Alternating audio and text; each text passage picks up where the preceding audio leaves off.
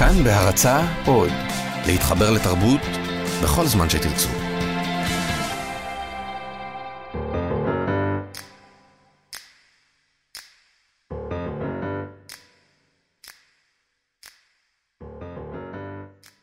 למה געגועים? לי עברון וקנין. למה געגועים ברבים? שלא יהיו לבד. שלא יצטרכו להתגעגע גם אל עצמם. דבר אחר, למה געגועים ברבים? כי הם מחליפים אלפי צורות ביום, אבל כולם געגועים אחד, כמו החיים.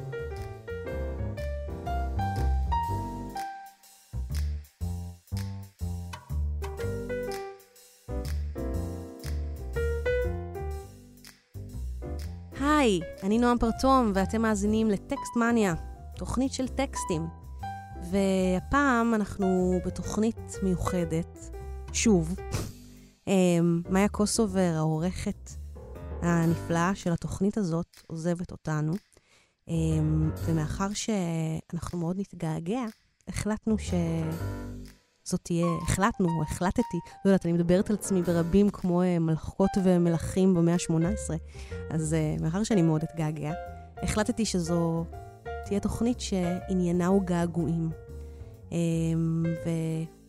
וכספתח, אני אקרא שיר שכתבתי כבר לפני לא מעט שנים, והוא מדבר בדיוק על זה, ונקרא "מה אעשה בגעגועי". בוקר. אובך צף בשמי העיר כמו פרוסת לחם עבשה על צלחת בלי תחתית. חלב שפוך מחמיץ בערובות עיניי. יום חדש. ואתה, מה אעשה בגעגועי? ניגשת למטבח, מרתיחה מקצת הגעגועים בקומקום, מניחה להם לשרוק, מוזגת לספל, מחכה שיתאדו כליל, נושמת את העדים, מסניפה. מאורות האף נפתחות. מקצה שני. שופכת את יתרת הגעגועים לקומקום. מרתיחה שוב. לוקחת כוס שקופה. רואה את הגעגוע תוסס בה. מכניסה טיון. נותנת לגעגוע צבע, טעם, ריח. מרשה לו לפעפע, לשכשך, להשתזף. געגוע טובל בבוץ מרפא נוזלי, כמו בים המלח. משהשכים עד קצה גבול היכולת, יוצקת את המיץ החום והמעביל על מגבת מטבח פשוטה. עושה ממנה רטייה לחה, מקמצ'צ'ת, סוחטת, נשכבת, שמה על המצח. הרטייה ספוגה געגוע, המצח דלוק מרוב כווייה. אני קודחת וחורקת שיניים, בוערת מחום, נוטפת זיעה, עובר בי רטט צמרמורת. שערותיי עומדות, אורי ברווז, פניי סומרים כשל סמוראי זקן. בשרי חידודין חידודין, גופי רפה ומחוויר, אצבע קרח מאלחשת במעלה עורפי. אני מצטננת, מתעטשת בלי הרף, רועדת מקור, מתעטפת בשמיכה, זעה באי שקט, מסתובבת על הצד, עיניי נעצמות מעצמן, נרדמת. בחלומי פי כופה מרוב ערגה, מתכסה שכבת לובן נוקשה כמו שפתון. מילות הגעגוע קופאות בחלל האוויר, נופלות על הארץ פתותים גסים של שלג. אהוב שלי, יקר שלי, חבר שלי, שלג, שלג, שלג. אני שרועה כמו גופה בפריזר. העולם הוא אולם קירור. אני הופכת לאי שלג, לעיסת שלג, לגוש שלג, לכדור שלג. יש לי צורה ברורה. אני מתגלגלת ומתגדלת, מתגבבת ומתגבהת, מידרדרת במדרון, נתקעת בסלע, מתפרקת במהירות למרגלות ההר. שלולית שלג, אני סוף סוף נוזלת בשקט. אני מתייבשת, מתעוררת, מתיישבת. ואתה, מה אעשה בגעגועי? ניגשת למטבח, מעמידה קומקום. רוחות ערבית רוחשות בחלון, לחישותיהן גחלים. חושך יורד על העיר, כמו פחם מתלקח בתנור, בלי ערובה. איך טלפון אחד קטן מעורר שוב געגוע, איך מתוך הסדק מבעבע שחשבתי ששכחתי ואיך שנגמלתי, התמכרתי. כמו ארנב באור נלכדתי. איך טלפון אחד קטן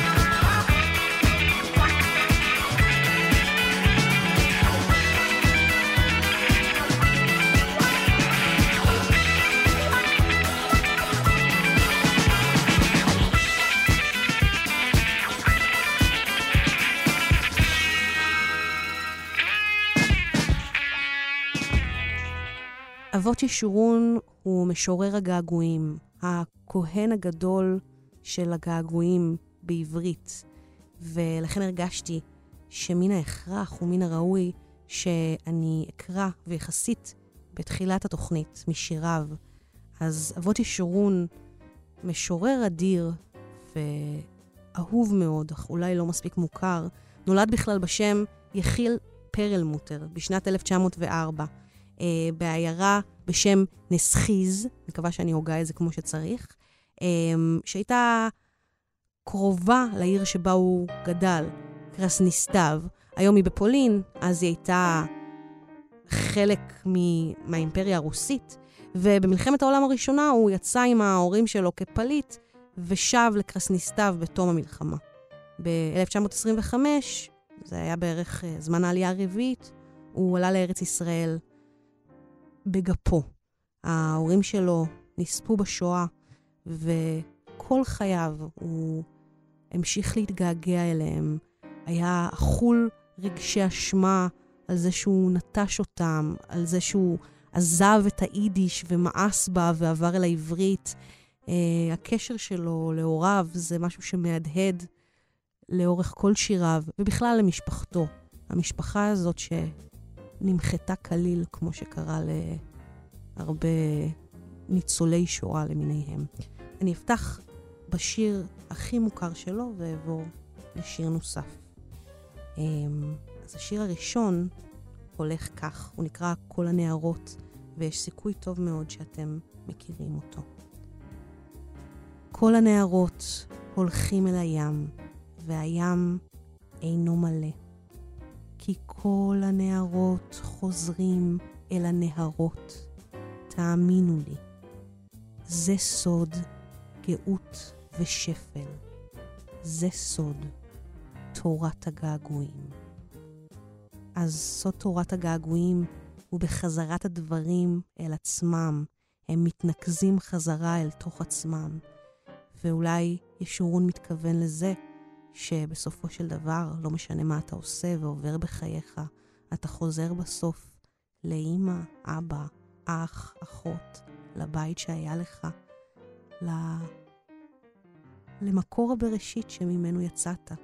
ואולי הוא ממש מתאר את טיבם וטבעם של הגעגועים, שיש בהם משהו באמת כמו גאות ושפל, משהו כפייתי כזה, שכל הזמן חוזר על עצמו, חוזר למקור. הנערות חוזרים אל הנערות, חוזרים אל הגעגוע, חוזרים אל אותה כמיהה נושנה. אמ, ואני אקרא לכם עוד שיר קורע לב של ישורון, שיר קטן ופשוט, שבהמשך גם נשמע אותו בגרסתו המולחנת ובשירה נפלאה של שי צברי הנהדר. אמ, שיר כל כך קטן, כל כך כלומי וכל כך מצמרר. איך נקרא אבות ישורון? איך נקרא שאני מקבל מכתבים מהבית והבית איננו? איך נקרא שאני מקבל מכתבים מהבית ואיש לא חי? איך נקרא שמהבית כותבים לי והמכתב לא נכתב והמכתב לא נשלח? איך זה נקרא? זה כנראה נקרא געגועים. איך נקרא שאני מקבל מכתבים מהבית, והבית איננו.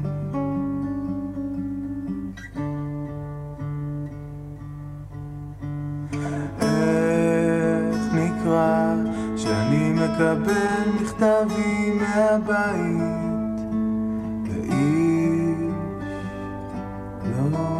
חי. איך נקרא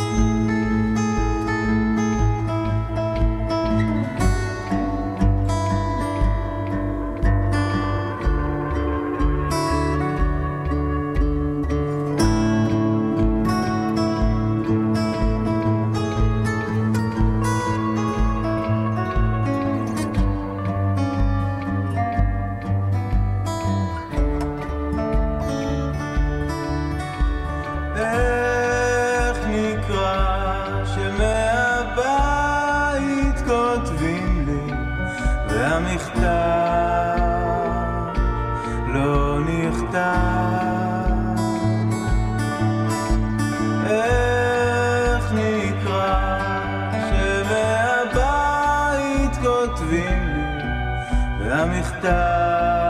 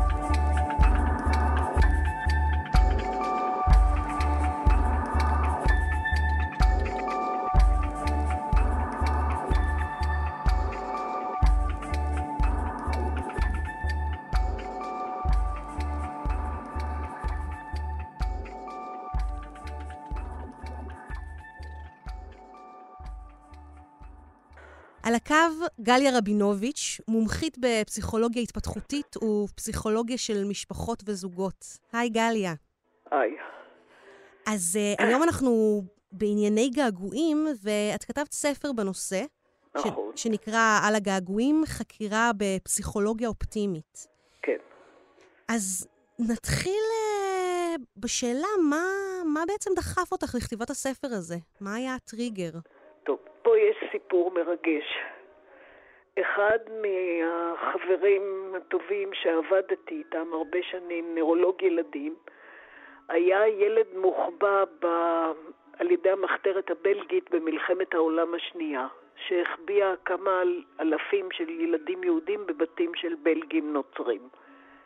ולפני איזה כמה שנים פתאום עלו בו געגועים לילדים המוחבאים האחרים שהיו איתו במוסד אחרי המלחמה, והוא ניסה לארגן מפגש שלהם. וכששמעתי שהוא מארגן מפגש, אמרתי, אני עוזרת לך. כי השאלה הזאת של איך, אה, מה קורה לילד כשהוא בן שלוש או ארבע, שמוציאים אותו מבית הוריו, מאחיו, אחיותיו וכל האנשים שהוא מכיר לבית אחר זר, והוא שם צריך לחיות את חייו, העסיקה אותי, איך ילד מתמודד עם זה. כן. אמרתי, אני עוזרת לך. גם ממש קטנטנים, את אומרת כן, שלוש-ארבע, כן. אז ממש כן, פיצקים. בהחלט, היו שם ילדים בגילים מאוד צעירים. כן.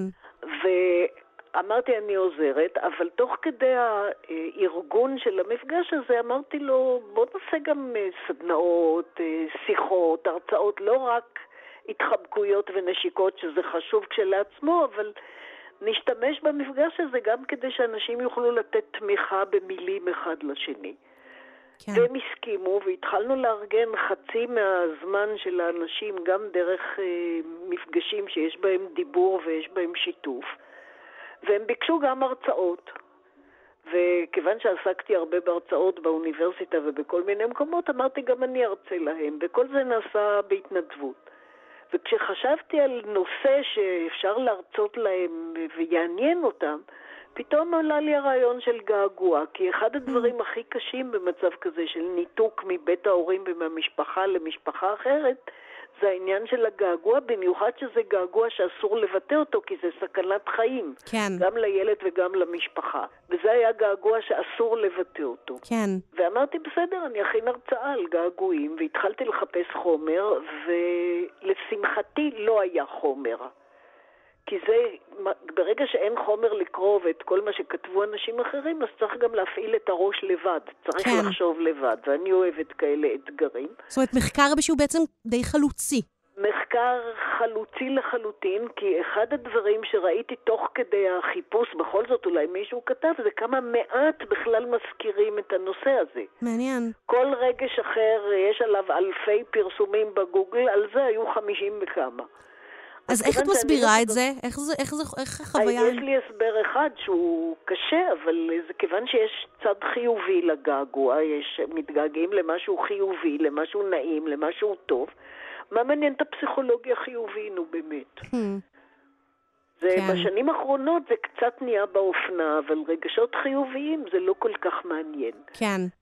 והדבר השני זה שמתגעגעים למשהו אמיתי שקרה, לא לפנטזיה. והפסיכולוגיה מהרבה מאוד שנים מאז פרויד מתעסקת בדמיון ובפנטזיות, לא באירועים אמיתיים. נכון, והגעגוע תמיד קשור הוא בעבותות קשור ל... באירוע אמיתי, במפגש אמיתי עם בן אדם, עם מצב, עם תהליך. אז מאוד שמחתי שאין ביבליוגרפיה,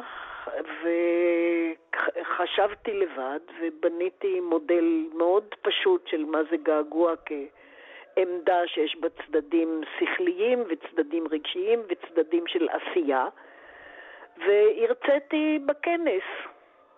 שלהם, כן, במפגש של, של המפגש של הילדים. המוחבאים הבלגים, כן. כן. ואחד הילדים הבלגים, ילדים במרכאות, הם כולם היו בין 75 ל-80, כן. אבל אה, אחד המשתתפים היה, שהיה בעצמו ילד מוחבא, היה הפסיכיאטר מקס שטרן, וכשהוא שמע את ההרצאה, אחרי ההרצאה הוא בא ואמר, היה מעניין, תביאי לקרוא. אמרתי, אבל זה לא כתוב, אז הוא אמר, אז תכתבי, וזה היה מחייב. Hmm. וככה התחיל בעצם העניין ממאמר בשיחות על געגועים מותרים וגעגועים אסורים, ואחר כך התפתח לספר. מעניין, וככה התחיל בעצם המסע הזה. אז אמרת ש, שבנית בעצם איזשהו מודל שמסביר בצורה שכלתנית ואמוטיבית מה זה געגוע. אז כן? מה, אז, אז, מה המרכיבים של התהליך? אז תספרי לנו, תוכלי לנסות לתמצת לנו את זה? להגיד לנו מה זה געגוע כן, בעצם? קודם כל יש הצד הרגשי, שזה, יש בו שני דברים. יש בו זיכרון חיובי של משהו חיובי שהיה, והרגשה שהמשהו החיובי הזה עבד, התרחק, איננו. כן, ולפעמים עבד לגמרי. יש אה, תרבויות שמשוות געגוע לגומייה, לגומי, שמחבר בין שני לבבות, וברגע שיש התרחקות, הגומי נמתח וזה כואב בשני הצדדים. כן, ואז יש את הרצון להתקרב מחדש, זה העניין הזה של התרחקות התקרבות, ויש את הרצון להתקרב מחדש, זה הצד הרגשי. כן, הצד השכלי זה הערכות המצב, כמה בכלל זה אפשרי להתקרב עוד פעם למ- למשהו או מישהו שאני מתגעגעת אליו. איך עושים את זה, מה הסיכויים, אם יש אלטרנטיבות וכולי וכולי.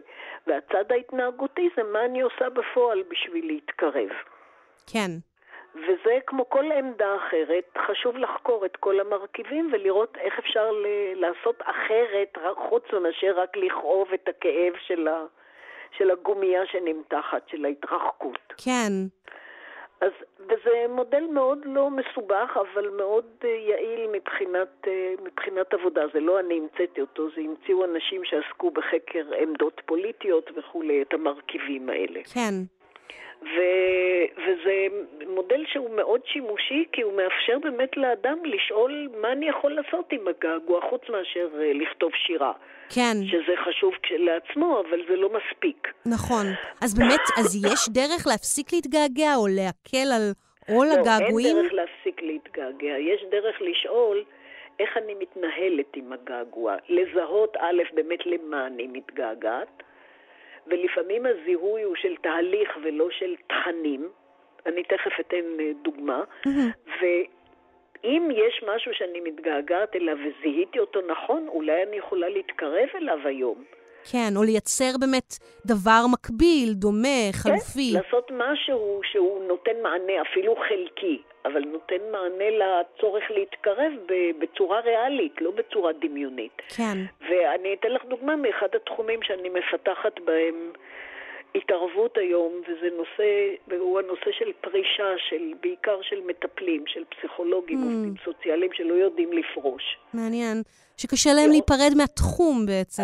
קשה להם להיפרד מהתחום, ואחד הדברים שקורים, זה שני דברים קורים, אני ראיתי את זה, אני, יש לי, היו לי כבר כמה קבוצות כאלה של אנשי מקצוע, או שהם ממשיכים לעבוד בהתנדבות, אז הם בעצם לא נפרדו, הם רק לא, הם נפרדו רק מהתשלום, או שהם, אה, אם זה בעיקר נשים, למשל, בתחום של פסיכולוגיה, עבודה סוציאלית, אז הם אה, מתלבשים על הנכדים עד, עד כאב. כן. מטפלים בנכדים. בין אם הם רוצים ובין אם לא, את אומרת. כן, אבל זה אלטרנטיבות ולא חושבים על העניין. ואחד הדברים ששאלנו בקבוצות האלה שעסקו בגעגוע כמודל, כעוזר לפרישה, היה, א', למה, למה התגעגעתי כשבחרתי במקצוע ובתחום העבודה? חוץ מאשר התוכן, האם היו דברים שהתגעגעתי אליהם?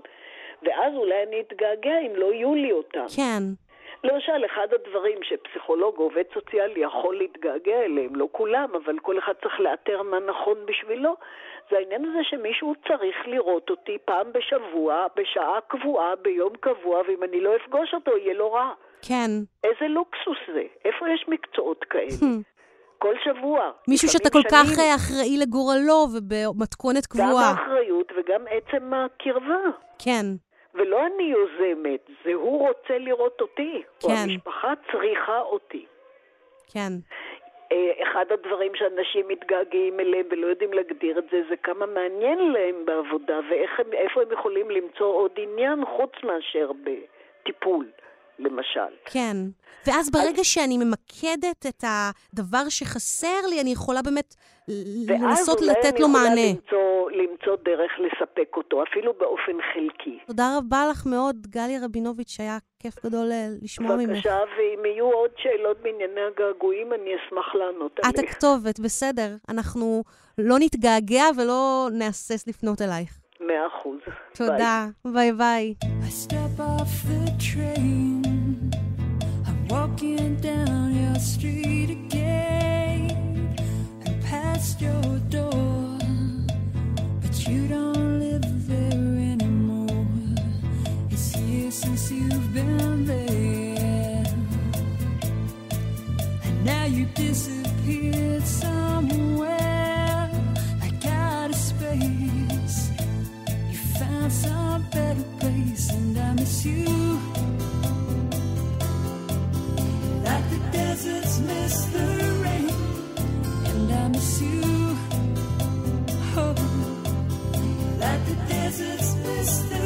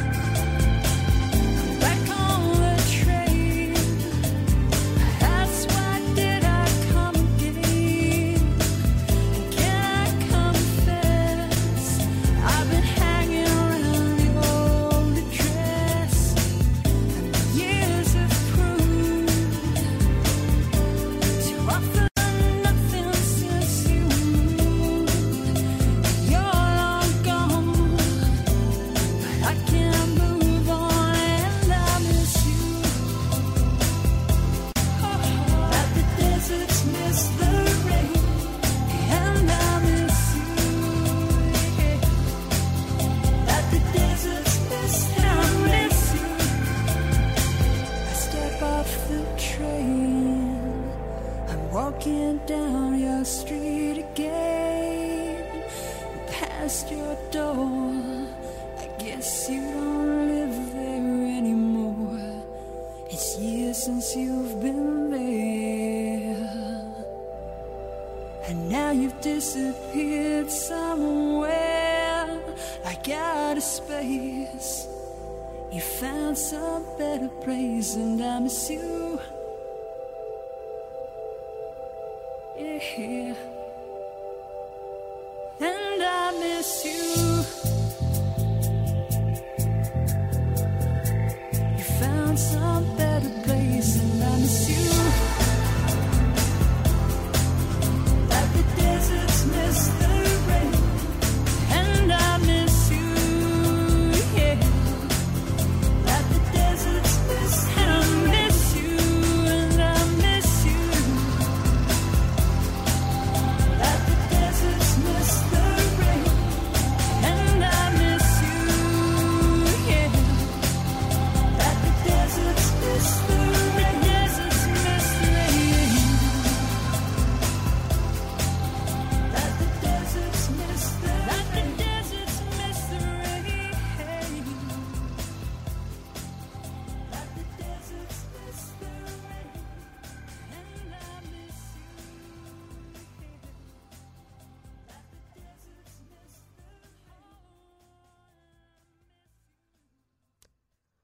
עולה השאלה, מה זה געגוע?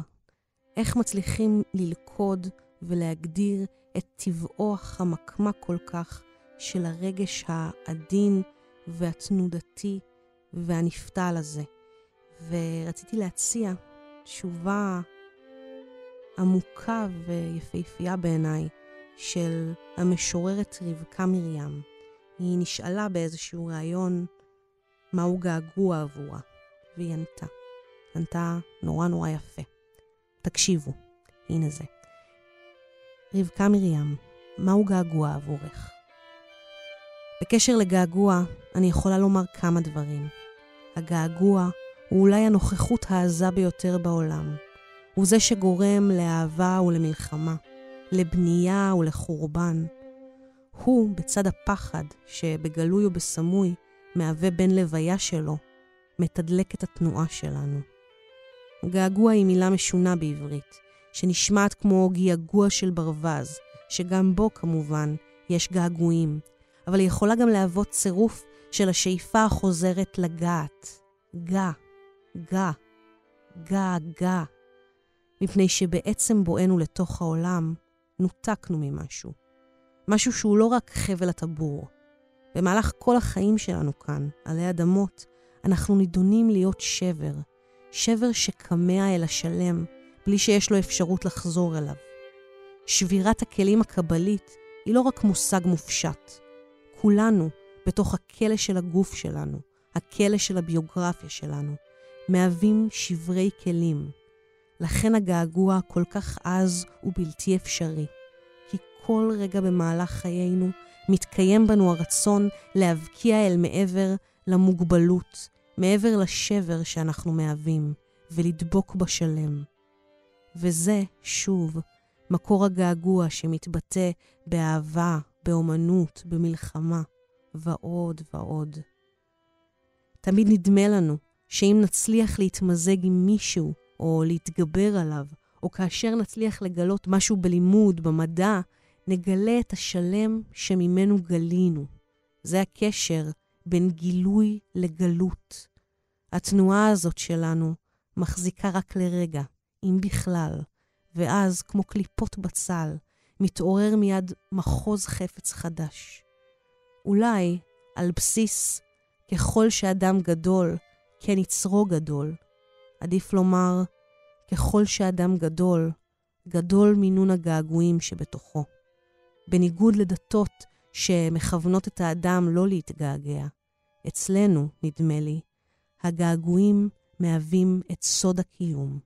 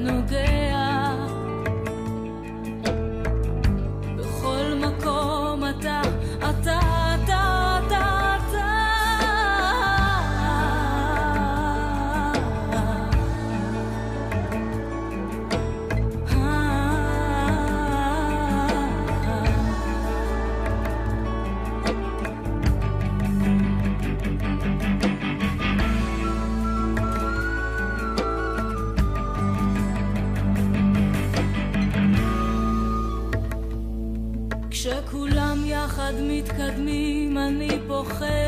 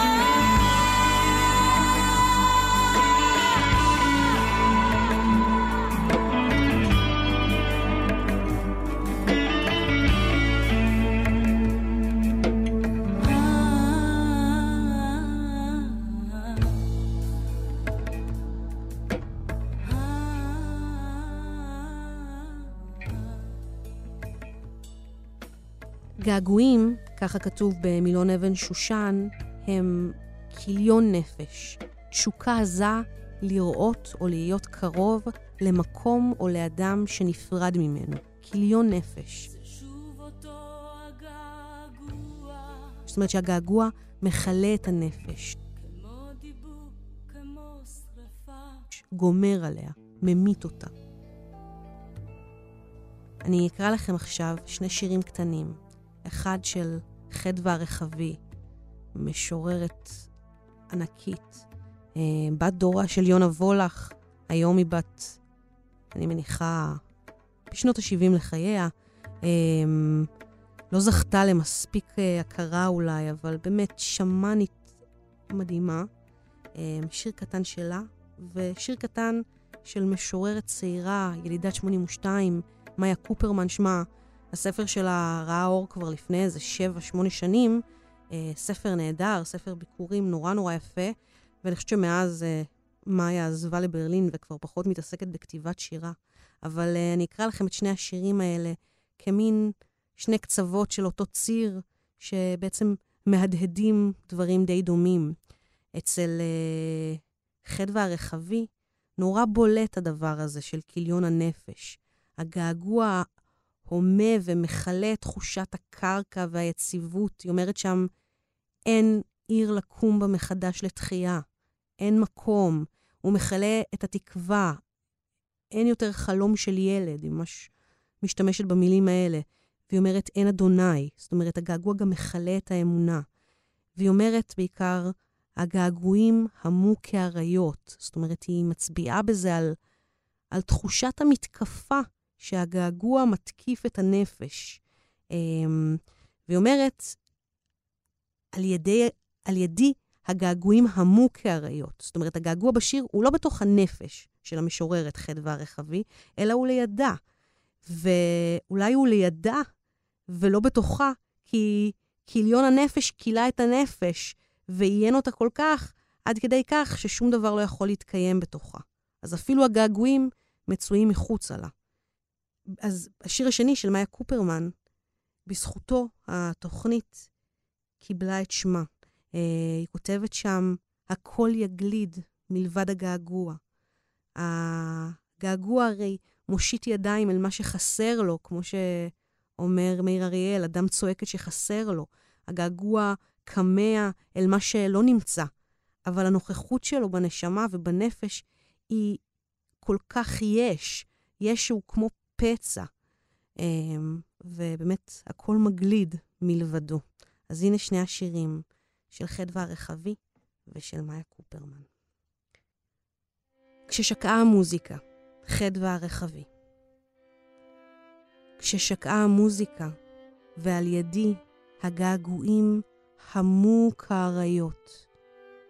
ולא היה לי דבר על הארץ, לא אדוני, לא עיר בה לקום מחדש לתחייה, לא חלומו של ילד. והנה השיר של מאיה קופרמן, עלי כותרת. עשר שנים מונחת כף ידך חמה על ליבי, כמו רטייה. ספרי לי שוב על הקיץ בו התדפקתי על דלת ביתך, ילדה גבוהה ורזה, עונדת מוות לצווארה כמו מפתח.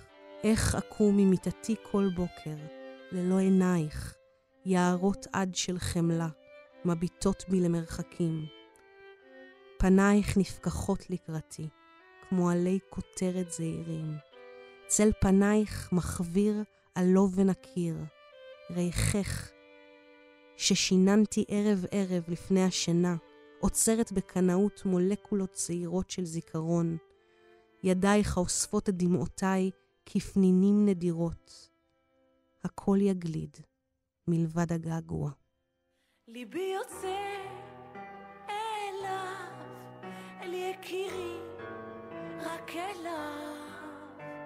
עיניי מוסרות אהבה, ליבי נרגע עליו, על האיש שכה אהב. עיניי נושאות גאווה. אביב יבוא עכשיו, הוא ישטוף את ענניו של יום חורף באמצע שנה. אביב יבוא עכשיו, יחבק את אוהביו שחיכו לו כל השנה. געגועים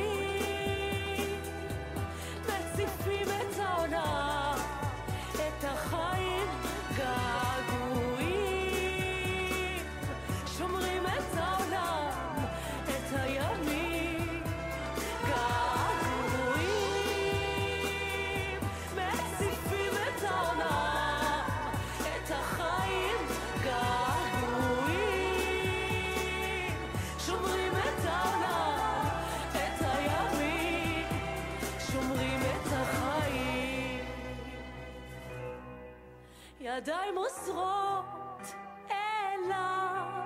שלום רק אליו. ידיים מוסרות אהבה.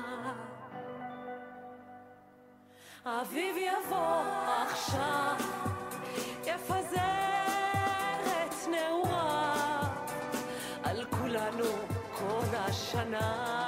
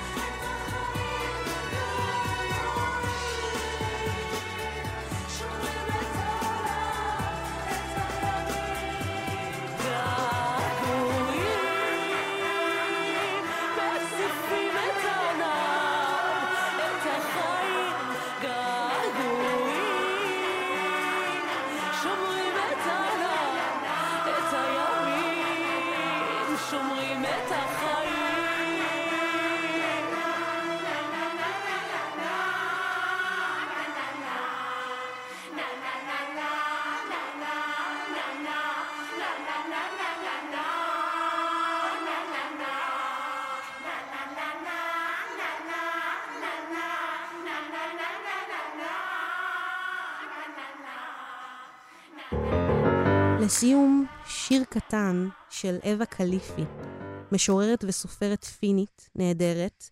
גם שווה לחפש, יש uh, תרגום שלה לעברית, uh, אסופה, שבעצם עוצרת uh, ומכנסת בתוכה את כל ספרי השירה שלה, שנקראת הפרפר חוצה את הכביש. Uh, זה התפרסם בסביבות 2006, משהו כזה. Look it up. Um, אז שיר קטן של קליפי הפינית, שמזכיר לנו שלפעמים אנחנו יכולים להתגעגע גם לאנשים שעודם בחיים, להתגעגע למשהו, אפילו שהוא עוד ישנו, כמו שאתה בסוף איזה טיול מופלא ואתה כבר, כבר מתגעגע. זאת אומרת, הנוסטלגיה הזאת והכמיהה לאחור היא אפשרית, גם כשאתה עוד בתוך הדבר, גם עוד כשהאדם עוד חי ולצידך. והיא גם מחזירה אותנו לגעגועים כנראה הכי תשתיתיים של החיים. הגעגועים לאימא ואבא. במקרה הזה, לאימא. אז אווה קליפי, לשיר הזה אין שם.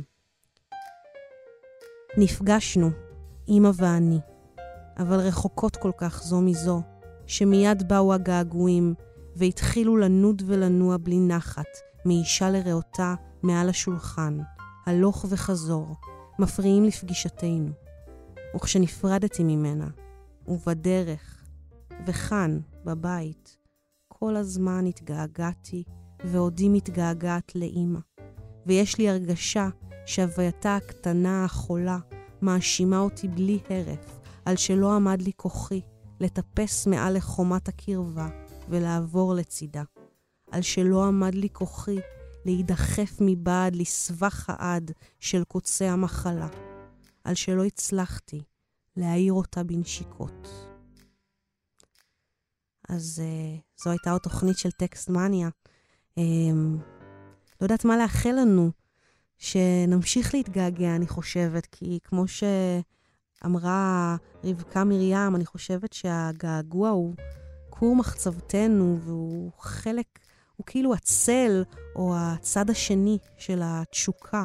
ומה עם חיים בלי השתוקקות ובלי געגועים, עם כל האיסורים והעצבות שבדבר. אז uh, מאוד נתגעגע למאיה קוסובר, העורכת שלנו. אני מאוד אתגעגע. מאיה המהממת. אז uh, זהו, זו תוכנית אחרונה שמוקדשת לך ובשבילך, וגם לכולכם. תודה רבה לגליה רבינוביץ' ששוחחה איתנו על הספר על הגעגועים, ותודה למאיה כאמור, וכמובן על כל השהות הזאת איתנו בחודשים האחרונים. ועל כל מה שהיא תרמה לתוכנית הזאת, שנהייתה הרבה הרבה יותר יפיופה בזכותה. ותודה לכם שאתם מאזינים, ואת כל התוכניות אתם בנוהל יכולים למצוא באתר תאגיד השידור. ותזכרו שעברנו לשישי בארבע. ביי, ניפגש שבוע הבא.